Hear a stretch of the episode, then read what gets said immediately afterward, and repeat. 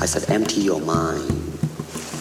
Be formless, shapeless, like water. Join movement expert Aaron Alexander as he dives into the minds of the foremost innovative healthcare thinkers and movement masters on their approach to optimal health and wellness.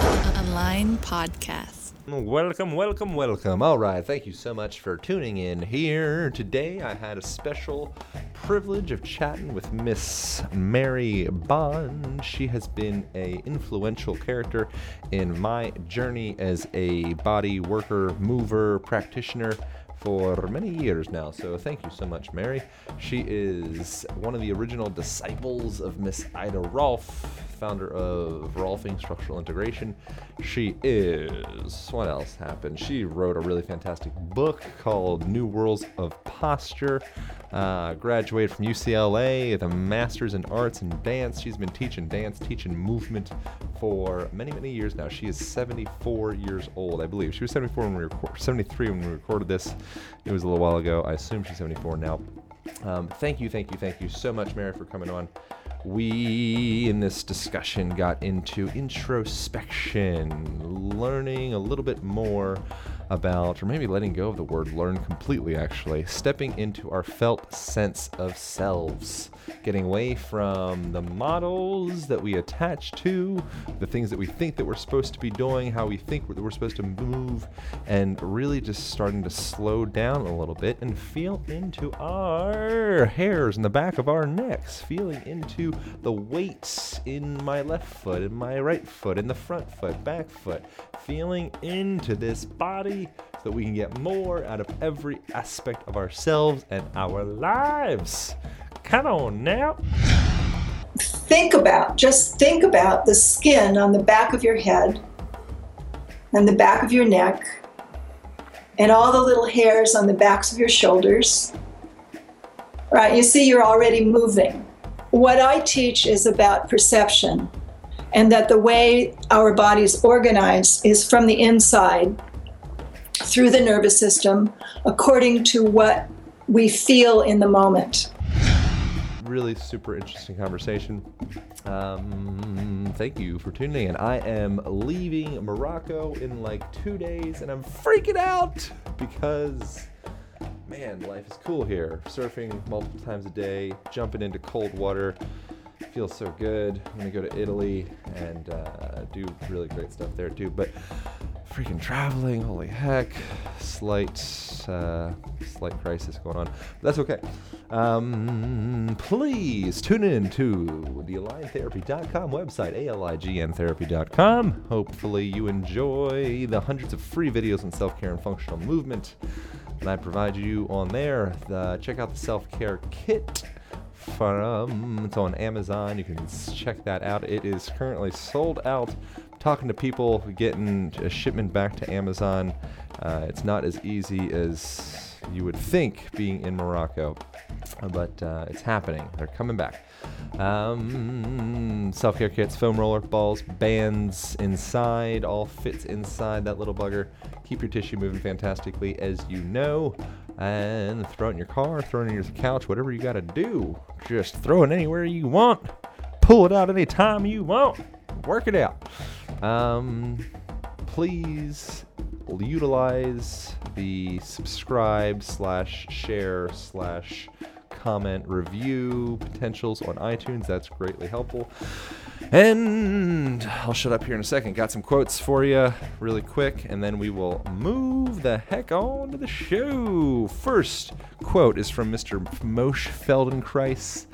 Um, I might mess this one up a little bit. Goes something like, "We move in accordance to our self-image." So think about that. Ponder, ponder, ponder. We move in accordance to our self-image. So as you are moving through the world, if you are feeling sad, if you're feeling happy, if you're feeling greedy, if you're feeling big and strong and expansive, if you're feeling like you deserve it, whatever it may be, that will impact the way that you carry your head, carry your shoulders, carry your pelvis, carry your knees, carry your feet. Every movement that you make, you are constructing your system, you are painting your picture, you are a walking landscape. We are all our own Monica Lewinsky or Mona Lisa. Whatever. And uh, so every moment we are we are adding paintbrush strokes. Sorry, I'm looking at my screen here to prepare for the next quote, contradicting my thoughts. Dang it. Um, so just think about that. Do you feel like you deserve it? As you're moving through the world? Do you feel big? Do you feel expansive? Or do you feel like kind of small? Because if you do, guarantee them shoulders are going to come forward. That back is going to hunch forward. That head might come forward. You are going to start guarding your organs, guarding your neck, and moving kind of funny and crippled like, which will end up leading to hyperkyphosis, dowager's hump. Dowager's hump means, uh, what does it mean? Dignified elderly woman. That's what that means. you don't want that. All right. Uh, next quote, really quick. Reading, like I said last week, uh, reading up on Stoic philosophy because I'm going to Rome and uh, I want to be savvy with all that stuff.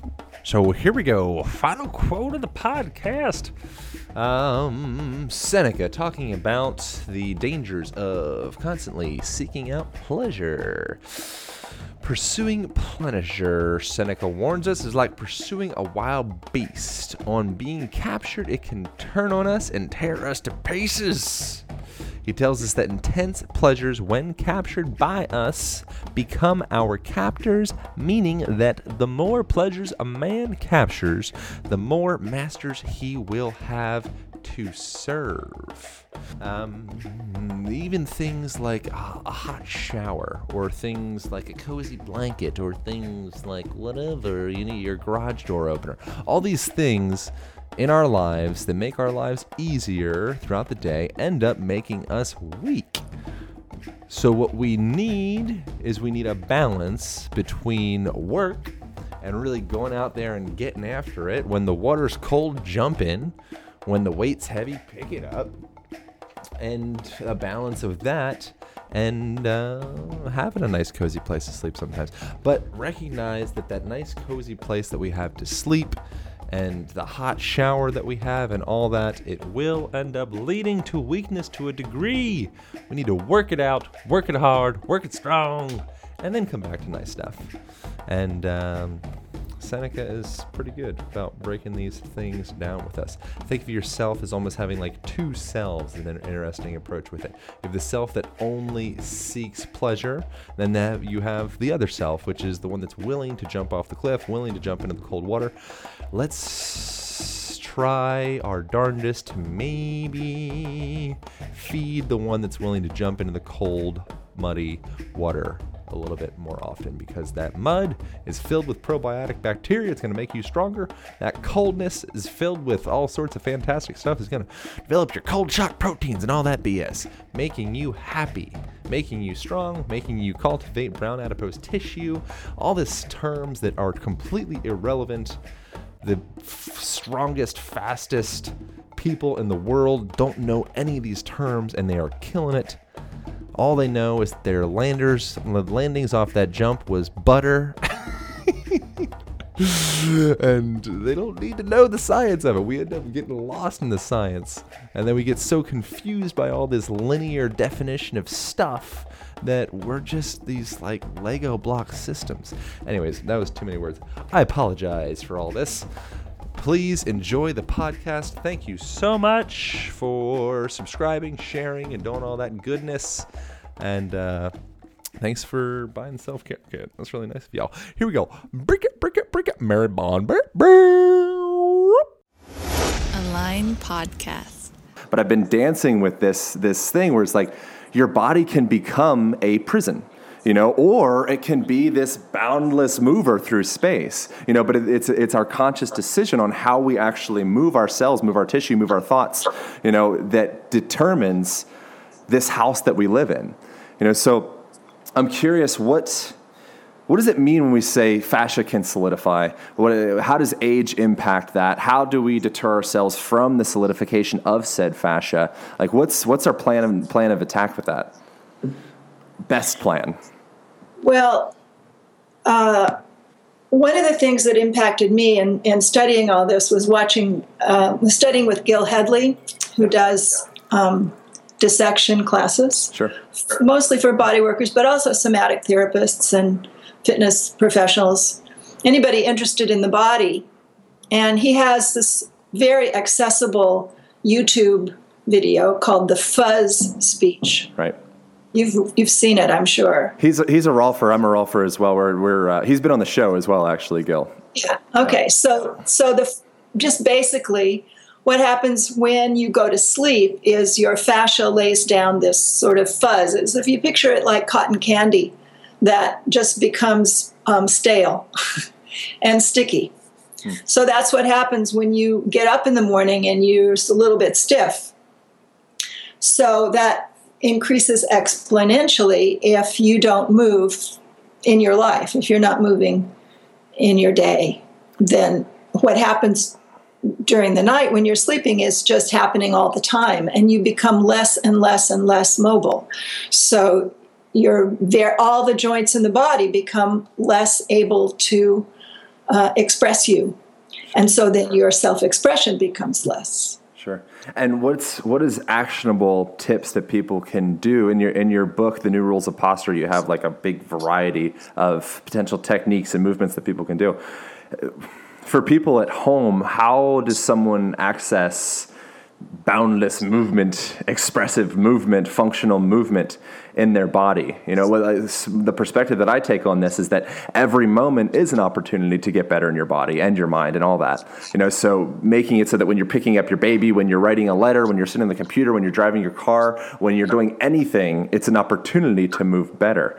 Is there some type of like a guideline or some kind of guidance that people are able to utilize in order to make sure that they're doing the right thing for their bodies? I think um, I just wrote a uh, five five step um, fitness tip thing for the um, Saturday Evening Post. a Saturday Evening Post is a magazine that I used to read when I was a kid, and now people who read it are over fifty five. Yeah. Okay, so it's it's a certain demographic, and so I'm thinking, how in the world am I going to give them a fitness tip in 200 words or less that will be relevant and true to me. Because what I teach is about perception, and that the way our bodies organize is from the inside through the nervous system according to what we feel in the moment.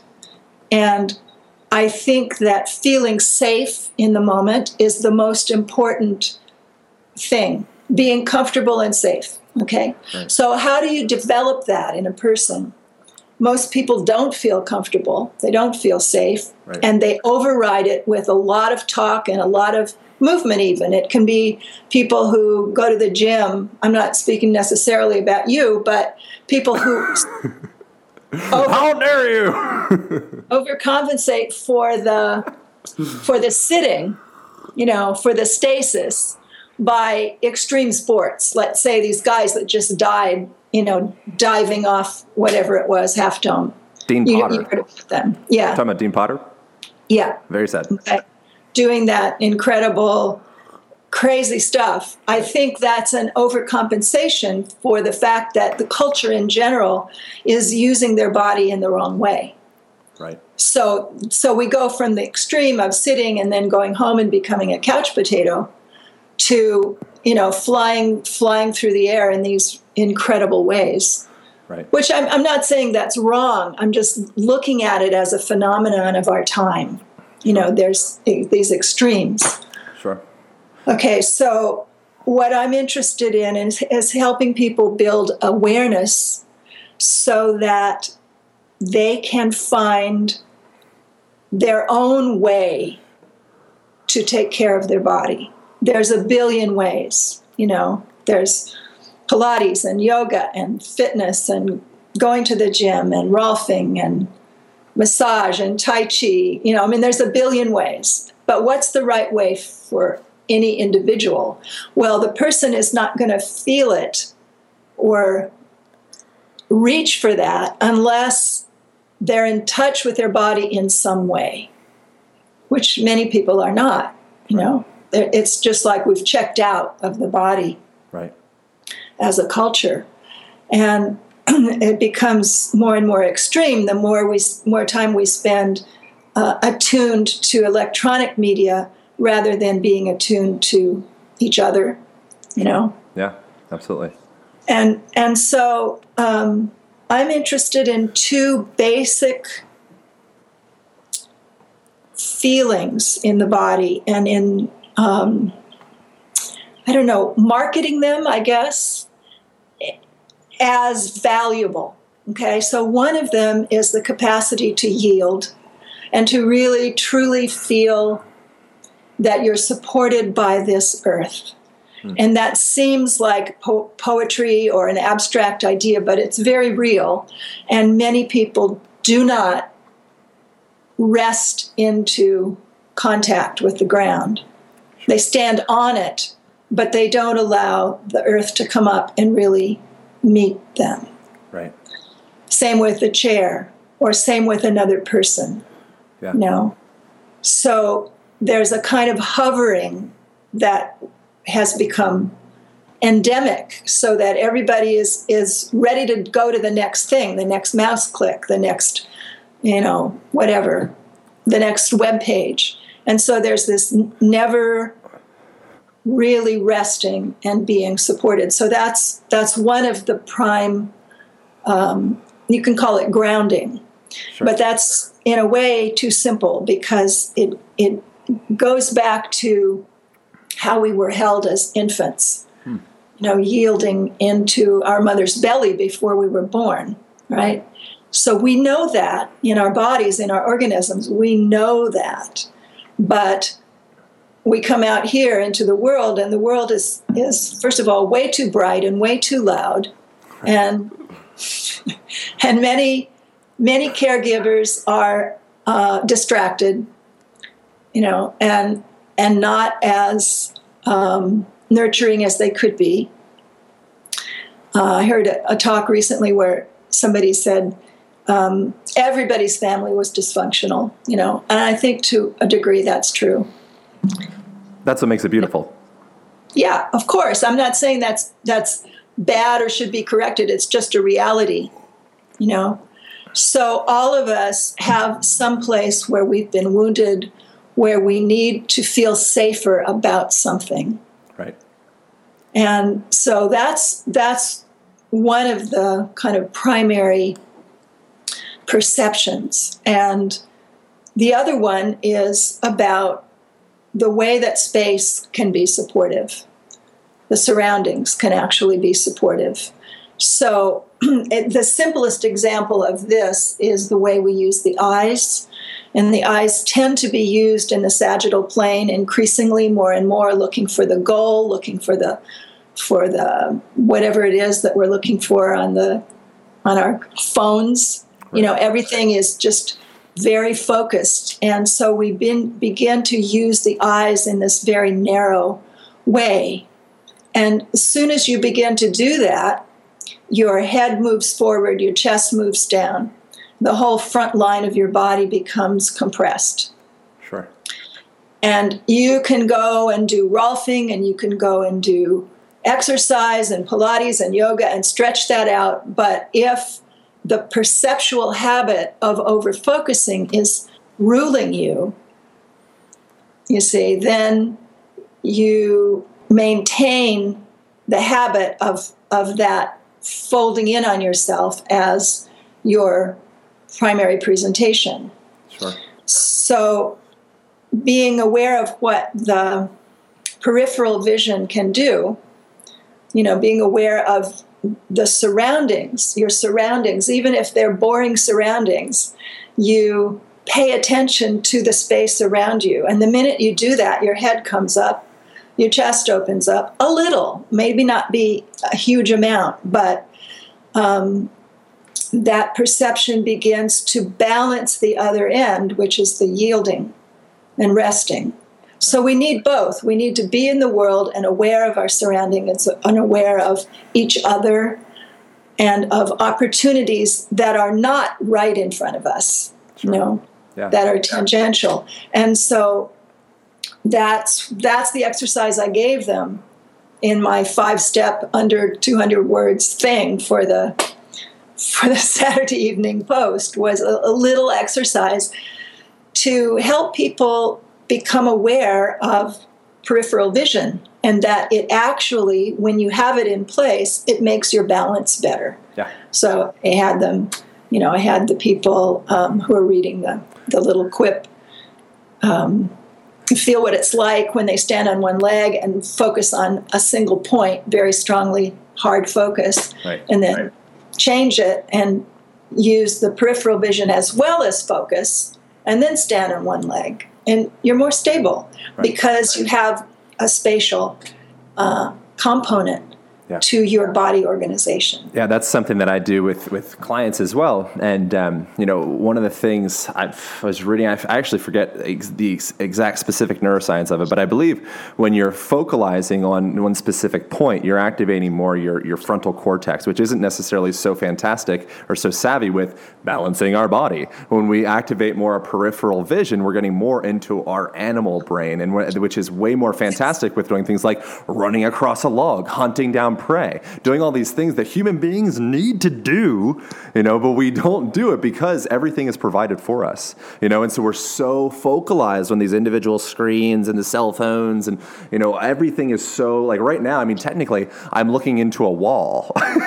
you know, it's going out into space, you know, but I, I need to recognize that what I'm doing right now, I'm in a sense sacrificing myself for the sake of getting this message out or for the sake of developing, you know, my business or whatever, whatever reason it is. And when I get done, I'm going to go outside. I'm going to get in the sun. I'm going to take my shoes off. I'm going to look into the distance, you know, and flex that full range of motion of our eyes, which flexes the full range of motion of our brains and every other aspect of our system. Does that make sense? Does that sound okay? Yes, of course. Yes, of course. But what I'm hoping for is such a up leveling of body awareness. You know, it's like that's that's I think my mission is is to help however many people I can reach to value their internal sensations and the way they use their body. And so wouldn't it be great? I mean it's it, it needs to change the context of the way offices, for example, Sure. are organized, Yeah. so that um, that the periphery can be interesting to people. So they're not just in a little cubbyhole, Right. right, with only a screen to look at, but that there is something that allows them to expand at the same time.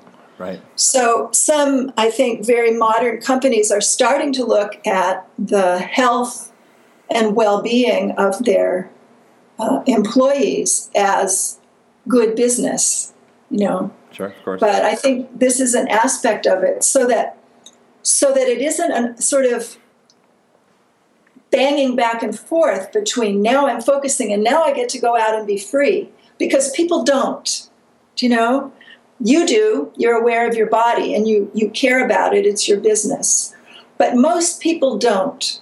They they do their focusing and they work and then they go home and they sit in front of the television or they have to go home perhaps and cook a dinner Right. and take care of some children so it's continued continued focusing over and over and over all that all day long so what needs to happen for people is that they become aware of the context all the time Yeah. Absolutely. Yeah. I couldn't So agree that- more. that becomes a practice which um, takes time to develop and it and it also requires people being seeing the value of that and realizing that that you can't keep on going on this sort of treadmill of, of goal orientation and power you know trying to become more and more powerful all the time Absolutely. Yeah. okay Yeah. that if you wear yourself out Sure. Albert Einstein, I, I, I'm really good at butch, butchering uh, quotes and phrases and such, so I'm going to butcher this one. Albert Einstein said something along the lines of uh, you can't get yourself out of the problem that you got yourself into with the same thought process. So He didn't say exactly that, but th- that was what he was getting at. You know, and that is what I do believe, you know, my optimistic self is that we are a part of a change right now because of people like you, because of shows like this, because of you know you, they're the main leaders you know that are moving this social movement are starting to get this this signal you know and they're starting to put it out there and they're starting to put out the tweets and put out the Facebook messages and you know do the radio shows and the podcasts and whatever. It's starting to become more of a normal thing, which I think is so beautiful. And I think that having that perspective that we do have a chance, you know, things are shifting. I think is the most important thing thing. We just need to start to get genuinely excited about our health. You know, and I think that, uh, like you're exactly as you're saying, our environment is us. We are our environment. You know, so the, the, the, easiest thing that I think that people can do immediately, if they want to shift the environment of their physical body, is make their reality a little bit more natural. Make you know, put your desk by a window, add a pull-up bar into your office so you can swing and move. You know, and then you start to just by having that stuff there you use it. You use your body differently. But what the, the standard mold that got us into this situation, I believe, is these boxes. You know, we sit in the boxes, we look into the box, then we get into the box and drive the box to the work. You know, it's like eventually that has to be that has to conflict with our, our nature, which is is isn't linear at all. You know, I'm curious for you, so your your perspective is is is obviously more about you know our perception and our, our, belief impacting, or maybe not obviously more, but it seems like our, our perception, our belief impacting the way that we carry our body. Is it the case of chicken or the egg with that? Can you impact your perception on reality by shifting the way that you move in your body? Or is the seed mommy issues, daddy issues, now you're stricken with this, you know, forward head posture? Hmm. I don't I don't think I mentioned psychological issues just now. I mean, I don't I don't really, I'm not a psychotherapist, so that isn't my area of expertise. Um, as far as chicken and egg with the body, I think that we have to slow down in order to feel. I don't think that, for example, um, working out per se is going to help somebody change their perception. In fact, I think it could very easily solidify the habits that they already have because working out, whether it's a yoga class or a Pilates class or uh, working out in the gym, tends to become goal oriented. So that over focusing habit that I mentioned with the eyes can be also an over focusing of the being you see. Sure. So um, it, it's to I know I know myself from going to Pilates classes, for example, that I get into the. It's one o'clock. I, I get in. Good to know. Thank you. Sorry. That's amazing. I get into the sort of um, hypnosis of the class and the pace of the teacher teaching, you know, giving the instructions and so on. Sure. And I work harder than is good for me. Right. Because I lose contact with my own my own interior perceptions for that day because I want to be part of the group and I'm speaking of myself as, as anybody. So we want to connect. So I want to be part of the group that's in there working like crazy doing Pilates. Right. But in the in the process, I lose connection with my deeper awareness. Right. So what I what my work has been is to see if I can inject a little bit of that deeper awareness into teaching Pilates teachers. Sure. You know, or teaching yoga teachers so that they can help bring this, these ideas about perception into the way they present what they do. Because otherwise it just it becomes all about muscles and shape. Right. You know? right. Yeah absolutely. You know it's um I think that it's it's uh, exactly like you're saying. It's really easy to get caught up, especially with you know ego. When you're involved in some kind of class or whatever, you're looking at the person beside you, you know, and you end up actually taking your your felt sense out of yourself and into the competition between the other, which that's that's not progressive at all. You know, that's actually hindering your development, which I think is kind of is, is what you're saying. And uh, once again, I think that we need to recognize, you know, that these classes, it's, it's, it's, it's, models, and they're beautiful models. You know, what they we need to use them as is as seeds, but not the whole picture. You know, so when you go to a Pilates class, recognize that you these are teachers. This is a guide. This is not the absolute. You know, the absolute is inside of each each and every one of us.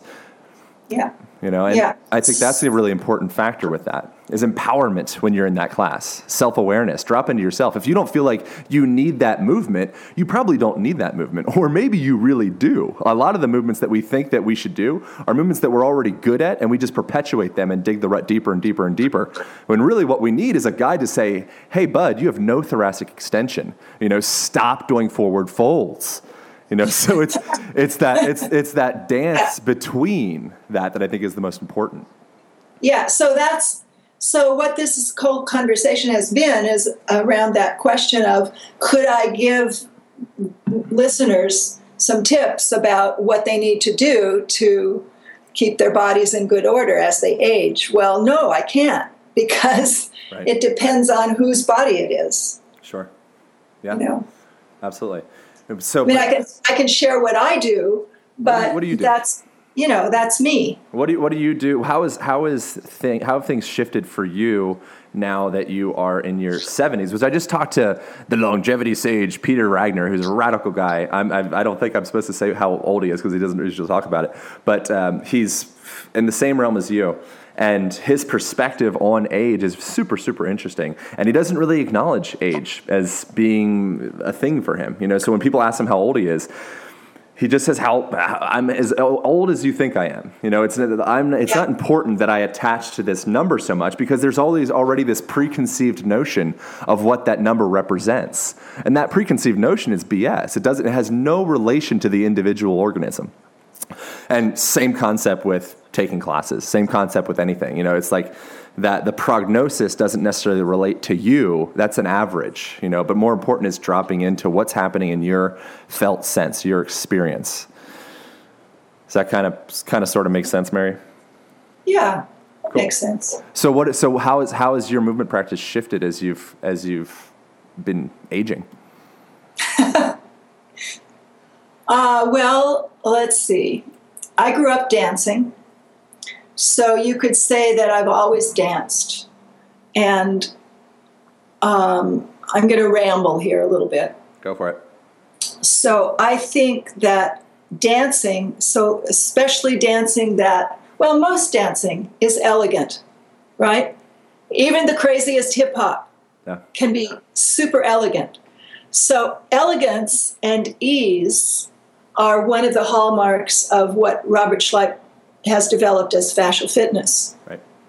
So, in order to condition your fascia and keep it healthy for the long term, you want to do whole body movements that are elegant and have resilience and have a sense of pleasure and uh, are comfortable.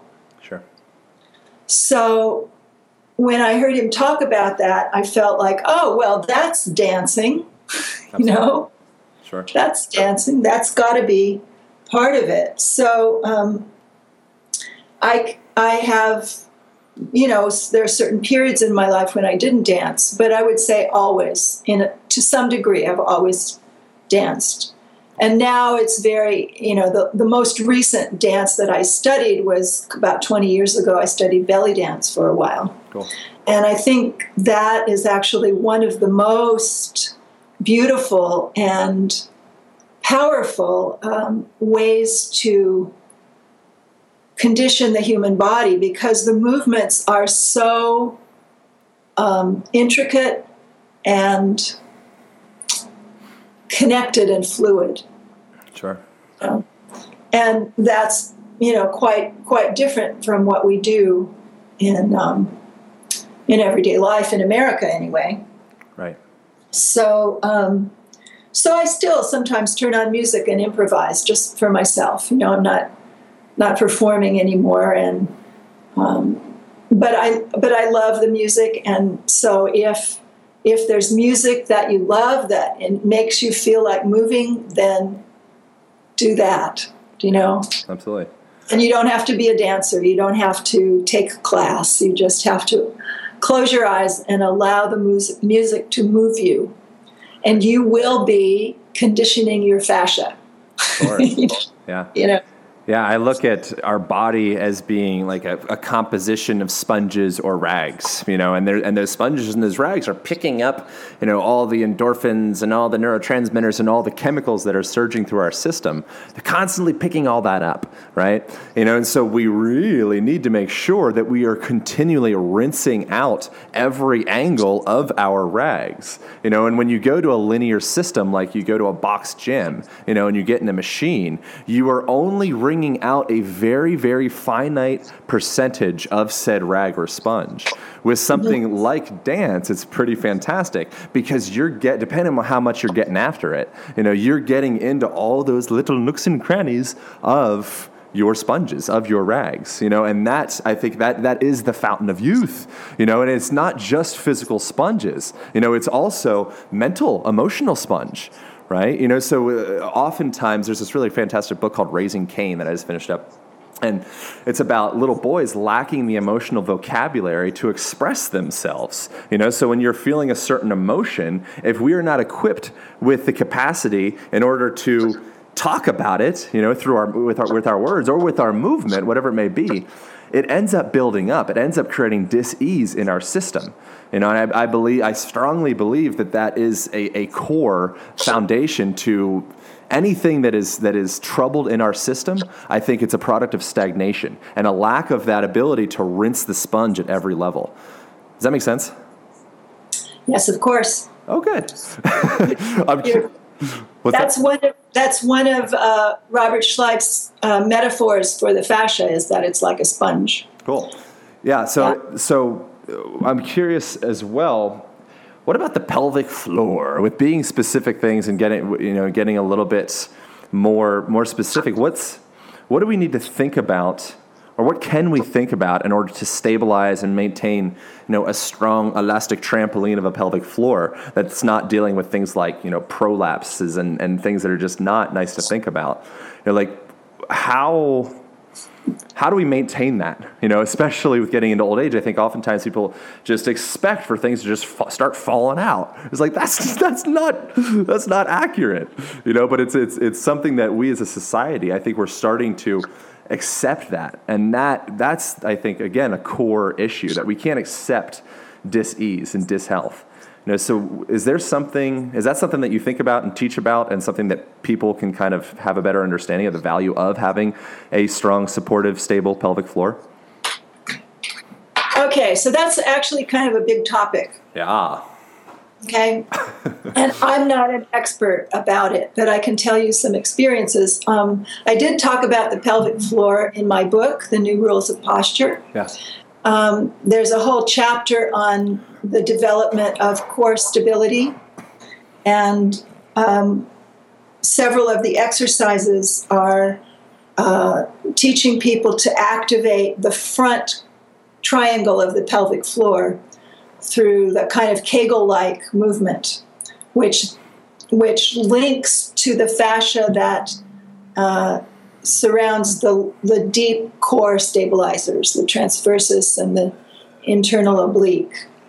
So, one avenue I found in teaching to help people feel the tone in the abdominal area was by doing Kegels. It's very slow motion Kegel movements to draw up the pelvic floor. So, um, I teach it as an avenue to developing core stability. But I don't think that having a strong vice like pelvic floor is, is the goal, No. right? so that could have problems of its own. But so um, in one case, I was working with a woman who was very overweight and um, had a real problem in her lower back and was walking with a cane.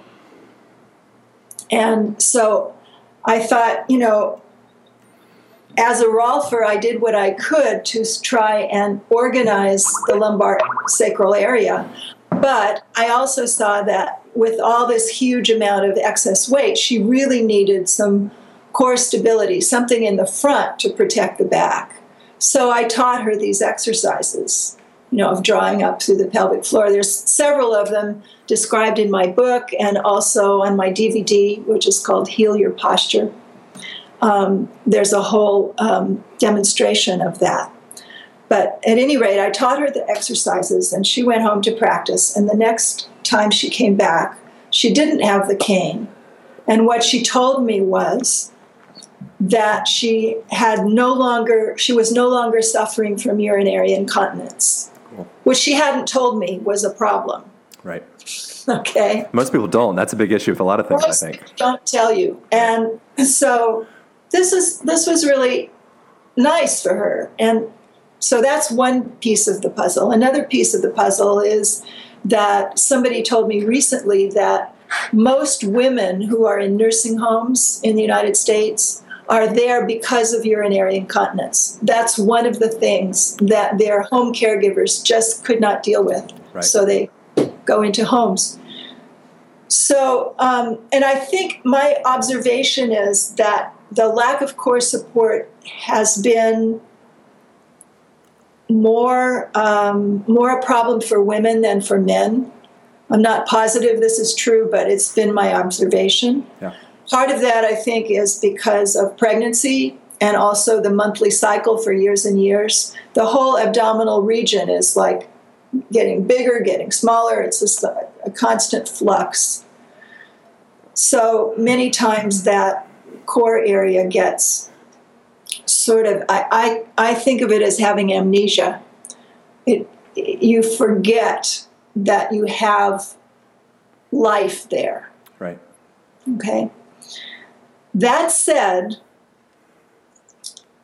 the perceptual approach to organizing the body that I mentioned before, where you really learn to find the ground of yourself and to drop in and yield to the earth and simultaneously orient yourself in space, what those two perceptions do in concert is lengthen the spine and turn on the core stabilizers automatically. Right. So when you do a full body movement with a lot of awareness, the core stabilizers turn on anyway. Okay? Sure. So um, I teach it both ways because my experience is that if you have no sensation in the abdominal region, if that's lacking for you, then it's harder for that two directional perceptual approach to um, for you to be aware of the core. Right. Okay, so so we really need um, both ways. Uh, and one of the things, just the the word that comes to mind is, is um, 50 Cent word of the podcast is ground reaction force, which is essentially how our body relates to the ground pushing up at us as well. You know, when you're moving around through space, you know, the ground doesn't just fall out underneath you. You know, if you look at like if you're walking around on sand, that's different than if you're walking around on rock is different than if you're walking around on a trampoline. You know, so every one of those consistencies of the ground impacts the way that your body responds to said ground, right? And so it's that relationship, that's the up, you know, and then there's the relationship of the down, of gravity pushing through our system. That balance between there at every level of every joint, there needs to be homeostasis there. There needs to be balance. When there is balance within the joints, within the, the transverse abdominis, which is like the corset muscle wrapping around our, our belly and our back, you know, when we have this balance between every aspect of our system, then every movement becomes therapeutic. You know, and that's that's what we're shooting for here. You know, is getting to that point you know, you don't want to add strength on top of dysfunction.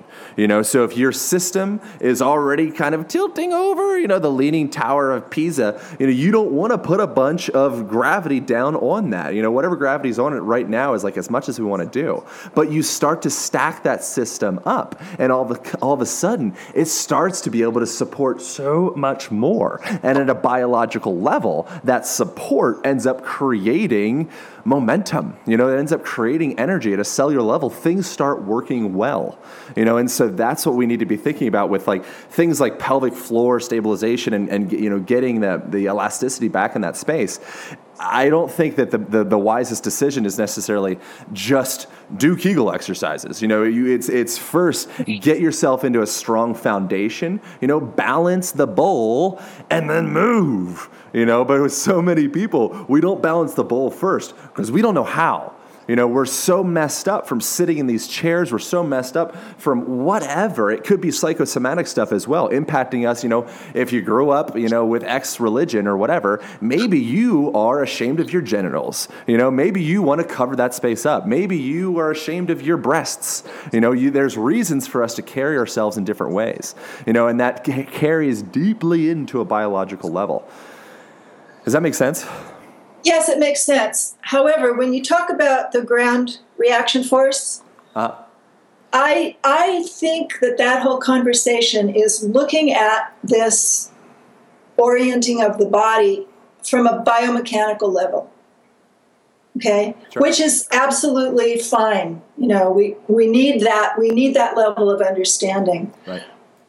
I'm trying to add to that an awareness level that goes maybe goes to a more primitive part of the brain maybe it goes to the brain stem to where you have the ability to rest in any part of your body and really feel supported. Sure. Okay? So that um, that's a more subtle and deeper connection for people. And i don't think it's for everybody you know not everybody is going to want to be that um, aware of themselves. But I, on the other hand i think that we all have that capacity because we all are primitive organisms. You know we are we are just like uh, a, a, bit of slime mold in a petri dish, you know. we are. We we have we have that um, inherent motion and uh, relationship to the environment. Sure. The reason that I attach to more, because I, I feel the same way, um, you know, but with in regards to speaking to the world about this stuff, if I am only, it's so much more challenging to express something like uh, spirit, you know, or it's so much more challenging to express something like, you know, the, the, the, deeper sensations that are happening within inside myself, you know, what people, but, but what people can attach to, in my opinion, you know, is they can attach to, once again, these models, you know, these symbols, these things of like, oh, okay, I can, I give me something to grab onto. It's like, oh, pelvic floor, okay, here's this thing, you know, we start, oh, okay, transverse abdominis, here's this thing, foot support, okay, okay, stack of my head down through whatever, terms or whatever. I think what that does is at first, if you give somebody one little concept or term or whatever, it could end up blinding them more than anything. But I think with time, we kind of keep on feeding people and feeding myself this, you know, these little tidbits of information. It gives you some foundation to ground yourself from so you have the support to go out into more of the introspective realm. But I think it also can be kind of confusing as well. We can get too mechanistic in our thinking. We can get too scientifically based where we miss we miss the forest for the trees. You know, but nonetheless, yeah. I think having that foundation, again, butchering a quote, somebody clever said something along the lines of, definition is the foundation of knowledge you know, and so, or something like that. Wisdom, definition, is the foundation of wisdom. And what they meant by that, I think, is, you know, once you're able to create that supportive foundation of something that you feel like you can hang on to, from there it gives you the, the, the freedom to kind of go out beyond that. But oftentimes I think we get stuck at the definition. And that's, and that's a, you know, that's kind of like the state of, a, our country, perhaps. You know, that's a state of a, a, lot of individuals where we, it's, if it's not seen by the flashlight of science, then it's not real, and then we disregard everything else. You know, but I think it's really important that science meets introspection and vice versa. We need to come from both ends, and everyone needs to talk. You know, physical therapists need to talk to massage therapists, need to talk to chiros, need to talk to MDs. You know, I think that's the most important thing is this integration at every level, including the approaches of medicine. Is that kind of that sound yeah. sound like oh, something? Yeah. I think we're trying. Oh yeah, yeah. totally. so I, I, something that I'd like for people to be able to, to tinker with, as far as something like grounded, you know, a platform to stand on. Something that you talk about in the book is you call it skin intelligence, which I believe now I think, but you know, since you wrote the book, is now like a skincare cream line or something like that. So don't look up skin intelligence online if you do, um, unless you want skin cream. I'm sure it's a great product. I don't know.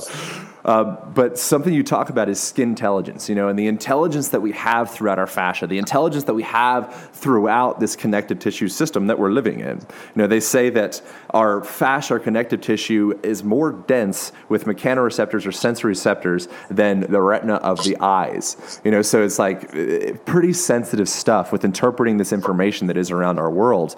Most people in this modern world, I think, are fairly shut down to what's happening in their connective tissue, their sensory system. It's almost like, you know, for guys especially, it's like, what are you, some kind of like, you know, Sally that you're sensitive? You know, it's like, it's, it's almost like, it's not okay to be sensitive in your body, I think, depending upon who you hang out with. What do you say to people to start that kernel, start that seed of development of sensitivity in their body. One of the things that you mentioned in, in your book that I thought was cool was when you breathe in and take a deep breath and you feel side to side with your ribs there's generally for me at least there's there's a different sensation or a different like shape or contour or expansiveness from your left side to your right side because the shape of your organs are different.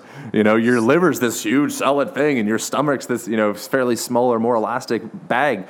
You know, it's like when you breathe, if you're sensitive, you can feel the shape of your inner contours. To a lot of people, that's like, Aaron, you're insane. You smoke too much pot, you know.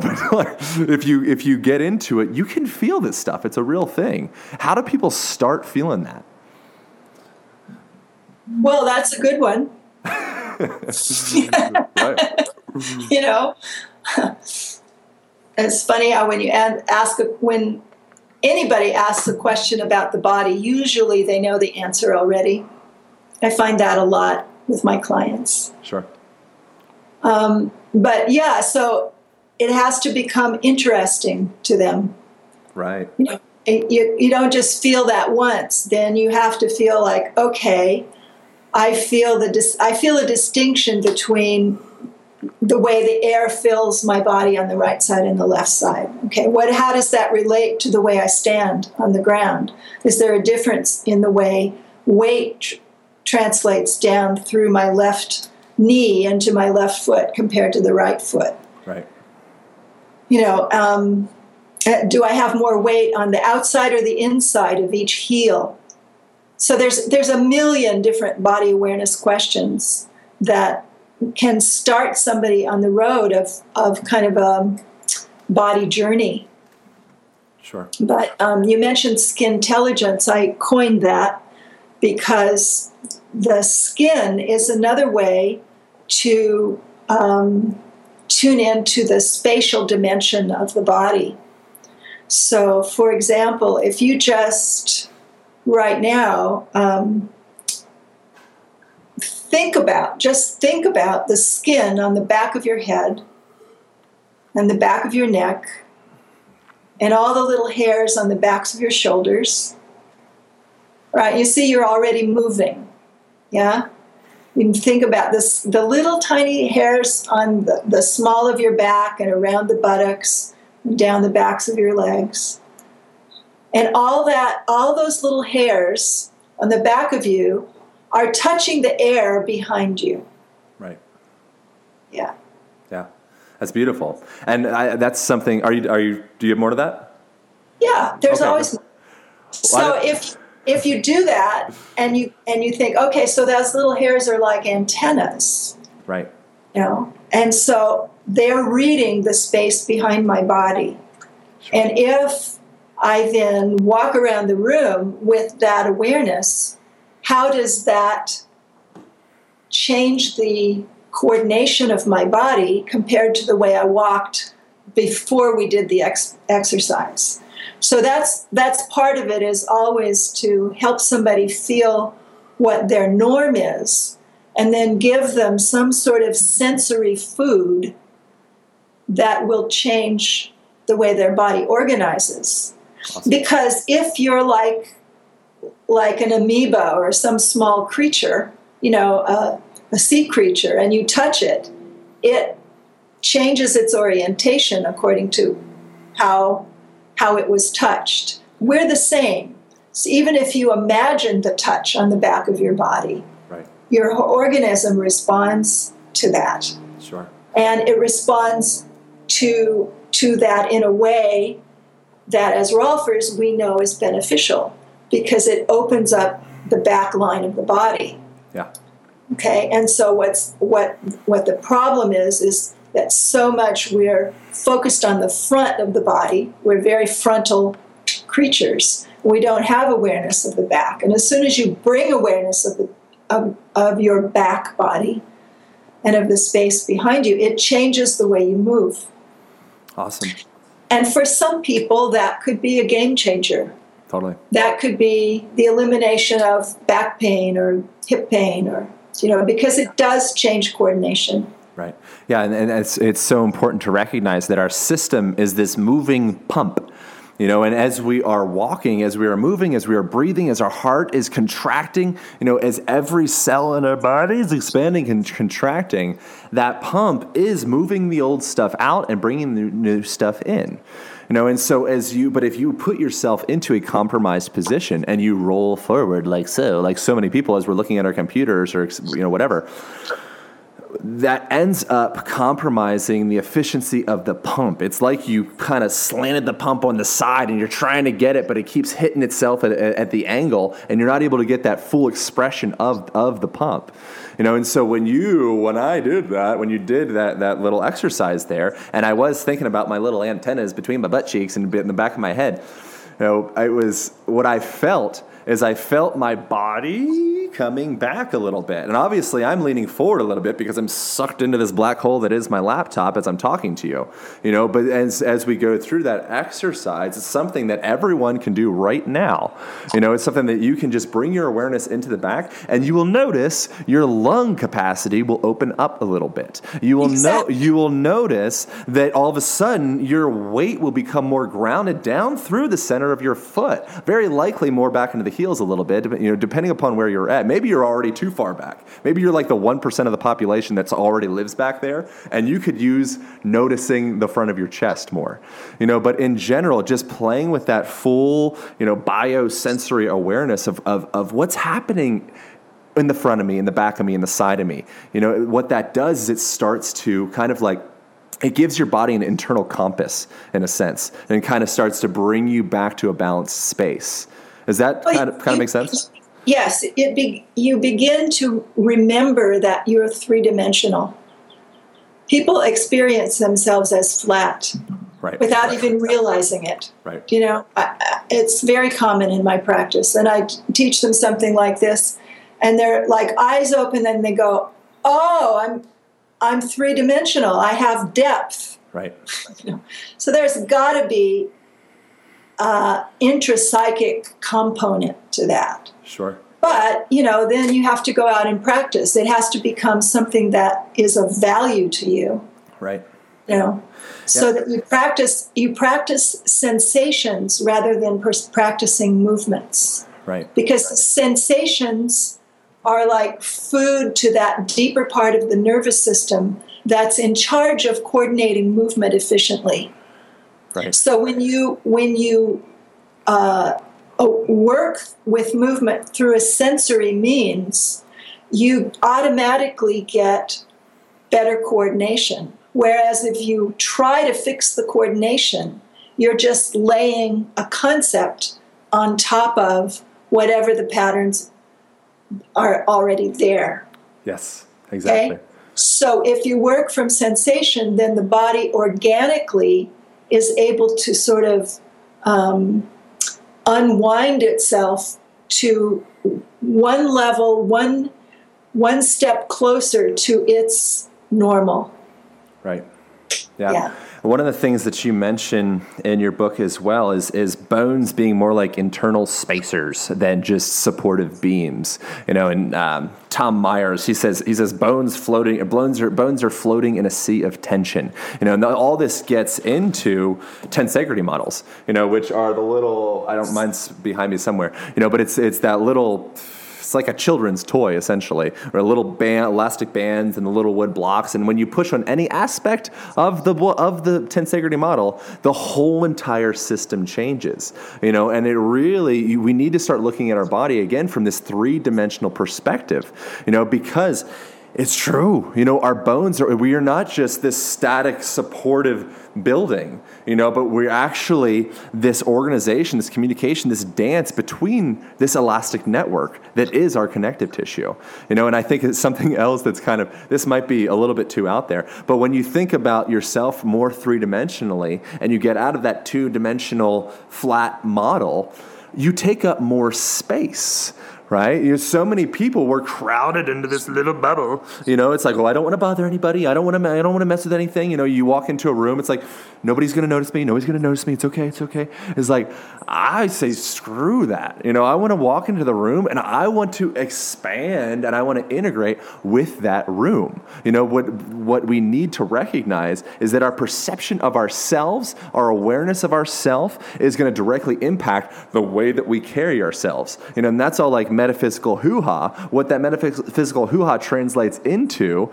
is you standing up straighter, you becoming a more effective pump, and you getting what you want out of life. When you go into a job interview, whatever it is, if you're aware of your three dimensionality, you don't necessarily need to have the terms for it. You can represent it without studying any of this crap, right? You can you can embody this without ever knowing, you know, what ground reaction force is. You know, again, all this stuff is symbols. You can get it without it.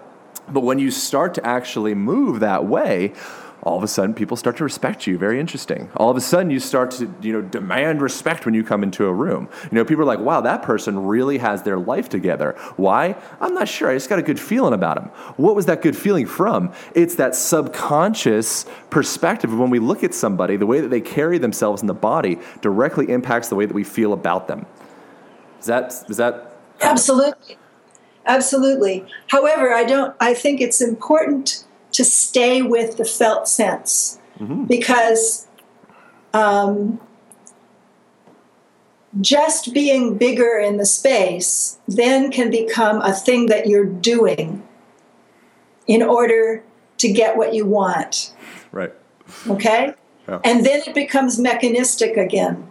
so it's very important to really stay in the sensation of, let's say, the little hairs on your skin right. along your back. Right. Because when that's something that you cultivate over and over and over, and you have to stop and feel it, then little by little you allow that to change the way you are with other people because it does change.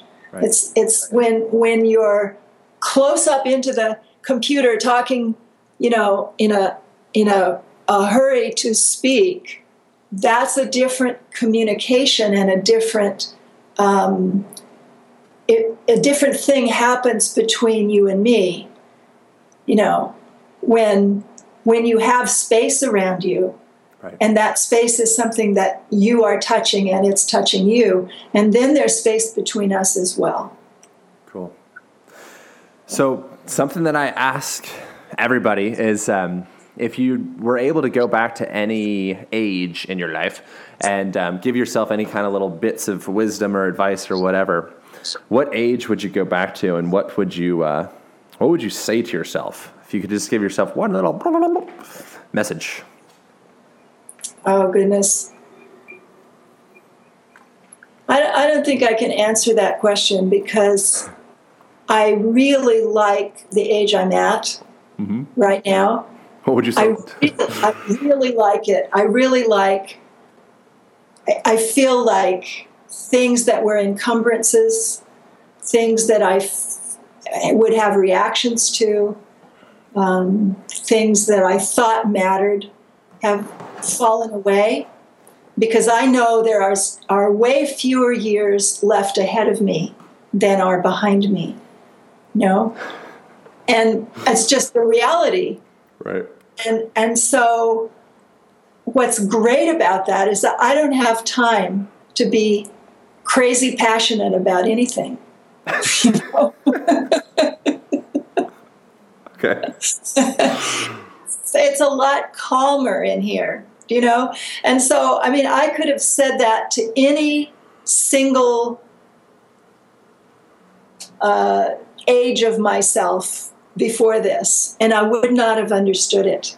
Right. because I wasn't old enough to, to be grateful to let go of, of uh, passion, really. I don't mean passion in a good way, but, but the kind of crazy passion that makes you oh, lose sleep and, Right. you know, just I will kill you because you disrespected my lover. whatever. right. All right. Well, how do people find you? How do people learn more about what you are putting out into the world? Oh, I have a, a website. It's uh, healyourposture.com. There's a blog. There's some video blogs um, which are accessible through that. Um, but I also have a um, YouTube channel called New Rules of Posture. Um, so all the videos are on that archive. And that's enough, you know. Or you could go to Amazon and buy my products. Just look up Mary Bond. I don't think there's any other Mary Bond selling stuff about the body. Awesome. Well, cool. Well, thank you so much for coming on. I really appreciate what you're doing, and um, I'm going to work on my backspace. I appreciate what you're doing too. cool. Uh, Thanks, Mary.